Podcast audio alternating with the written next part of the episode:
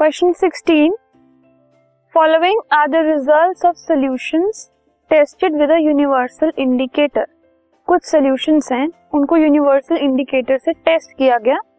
हमें उनको उनकी पीएच के इंक्रीजिंग ऑर्डर में अरेंज करना पहला है मेटल पॉलिश उससे आया डार्क ब्लू कलर एक मेटल इंडिकेटर में यूनिवर्सल इंडिकेटर में। सल्फ्यूरिक एसिड ने रेड कलर शो किया। मिल्क ऑफ़ मैग्नीशिया ने लाइट ब्लू कलर शो किया। वॉशिंग अप लिक्विड ने येलो कलर शो किया। कार के बैटरी एसिड ने पिंक कलर शो किया। और अवन क्लीनर ने पर्पल कलर शो किया। ठीक है?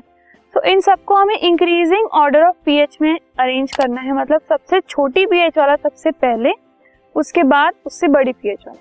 सबसे छोटी पीएच होती है सबसे ज़्यादा एसिडिक की। ठीक है? तो और एसिड का जो कलर है वो स्टार्ट होता है रेड से, फिर वो रेड से फेंट होता होता येलो पे आता है एंड येलो से वो ग्रीन होके न्यूट्रल सोल्यूशन बन जाता है। ग्रीन से वो जब वो बेसिक होना शुरू होता है तो वो सारे ब्लूज में जाता है, फिर वायलेट एंड कलर होता है एक बेस का, ठीक है? सो हम जब स्टार्ट करेंगे, सबसे ज़्यादा एसिडिक से स्टार्ट करेंगे। सबसे ज़्यादा एसिडिक है रेड वाला, ठीक है? तो इस केस में रेड है सल्फ्यूरिक एसिड सो इसकी सबसे कम पीएच होगी। उसके बाद कलर चेंज जो है पिंक आएगा। कार बैटरी एसिड का थोड़ा सा उससे जो एसिडिक है वो थोड़ा कम है तो इसलिए उसकी पीएच उससे थोड़ी ज़्यादा होगी। उसके बाद येलो ठीक है which is little bit acidic then milk of magnesia जो कि थोड़ा बेसिक है।